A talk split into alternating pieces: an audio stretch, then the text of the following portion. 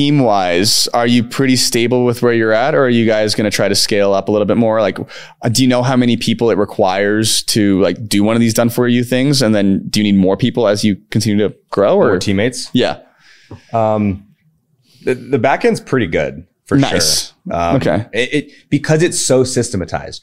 Hundreds of templates, you know, SOPs are incredible, and to hire another virtual assistant, Mm-hmm. It's like you know, nothing. The cost of that is so insignificant relative Mm-hmm. to margins, and so um, once you have the foundation, the systems, like the just the whole foundation on the back end, then it becomes much easier to scale up on the front end. If your you know cost per acquisition on the on the ads is working out, then the, really the only bottleneck is just hiring and training more sales reps at that point. Mm-hmm. And so that's really the the next step. Yeah, one thing that I was just thinking about is like how easy it is to start a business these days with the virtual talent because the cost to bear the, the barrier to entry is so low and they're so talented. It would be so much more difficult to be profitable.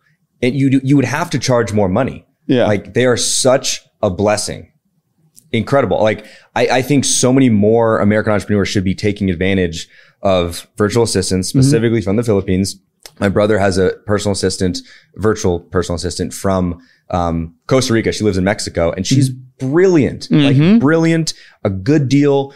And it's just a huge, a huge mutual win-win. She's getting paid X amount. She's super grateful for it. It's not that much relative in, in American, um, American, you know, reference, but it's just incredible. To Yeah. outsource that type of talent is high. I highly recommend it. A hundred percent. Like uh, same thing. I have a Egyptian virtual assistant. Um, Cool. And and um, I'll be. She makes eight bucks an hour, like, uh, which is kind of high on the virtual assistant Yeah, spectrum. I'd pay something similar to. Um, but dude, so smart, so talented, way better at Excel than me. Like it's it's amazing the type of talent that's available, and it's all it's, the world's just getting more global. So Yeah. you are truly missing out as an American entrepreneur if you are not utilizing virtual assistants. Could So not I agree more. Yeah. You know, I, I pay some Americans to do some uh, phone, phone support, Yeah. and I'm really just paying for that American accent. Totally. Like, I'm, you know, I'm paying uh, X amount. I'm paying more for the American for basically um, less quality of work, but she sounds like an American on the phone. Exactly. Which So is that's crazy. what I'm yeah. That's the other thing too. The quality of work is truly better Yeah. than than like they they they work harder.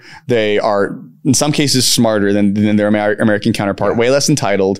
Um, yeah, I, I have nothing but good things to say I- about. uh, uh, what I just something I just thought of. I think if people now now I know it's like the level of quality of work is higher with virtual assistants, and I, I know some people when they get encountered with VAs on a business, they're like.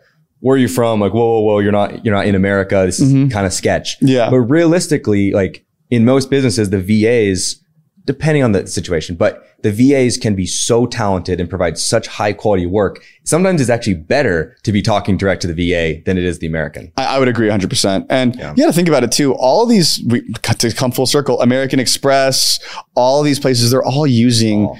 V, VAs essentially. They just have giant call centers or data centers. I actually don't even think they have data centers. They probably have same thing. Filipinos on their laptops just managing support. like it's so I. If they're going to do it, you definitely should do it as an entrepreneur because it's Where do like you find your VAs? um, I have a couple different places. Um, so I have like a recruiting company who I've worked for with in the past, way back in the day when I was doing real estate, like wholesaling houses and all that. Uh, before I like worked for Ryan, I was just in the coaching program. Um, I got them from Facebook groups. Okay. So uh, there was like a, vir- a virtual Filipino Facebook group stuff, and I would be like, "Hey, I'm hiring for these roles, whatever." So I did that for a while, um, and then, um, yeah, those are the two main places. And then every now and then I have like the VAs are also getting better about reaching out to me now. Um, like so I get I still get people like, "Hey, like I want to work for you. Like I love what Ryan's doing." Um, and then obviously you got to like the video editors and stuff too. Yeah. but yeah. What are online jobs? PH. Onlinejobs.ph, I think it is. Ooh, okay. So and that's all like just can you post your job on there and you get applicants, or what does that look like? Yeah, honestly, my brother does a lot of all the hiring, Mm-hmm. but I believe it's similar to like an Upwork situation. It's, it's, a, it's a marketplace where you can find online talent, and I think it's onlinejobs.ph. Okay, I believe. nice. That's that's good value. I, I recommend that if you guys Yeah. looking for VAs. And so, like, as far as your personal growth journey, like, were there any books or were there, is there like any author slash speaker that you really attribute a lot of your success to?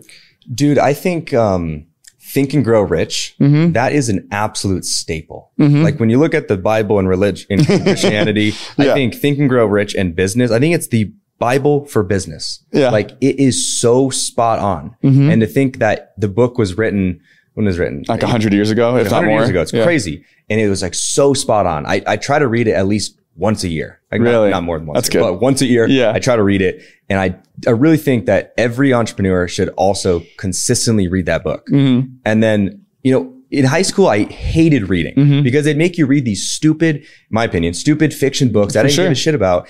And, you know, once I started reading business books after college, I was like, damn, like reading is so powerful. And I think another book that really helped from early 20s was, uh, how to win friends and influence people. I think th- those two books are such staples Mm-hmm. Yeah. that should be mandatory to read in high school and or college. I would agree 100%. And Yeah. yeah. those are the two books. Like I read those actually, I think like when I was 17 or 18, that was my first like glimpse into the entrepreneurship world. And yeah, totally changed my life. And they're so fundamental, but Mm-hmm. so powerful. Agreed. And I, I, I just, I think It's like, it's just baseline knowledge that every entrepreneur should know. And that's like what I have like all of our sales guys go through too. I'm like, uh, at least how to win friends and influence people. Cause that one, like, I need to read it again. I haven't read it in like a long time, but yeah, those two were like the OGs for sure. So I love that. yeah. And then, But honestly, dude, in the business space, like Ryan's always been, or not always, but last few years had been a huge inspiration just to see, like specifically on how fast he was able to scale so many businesses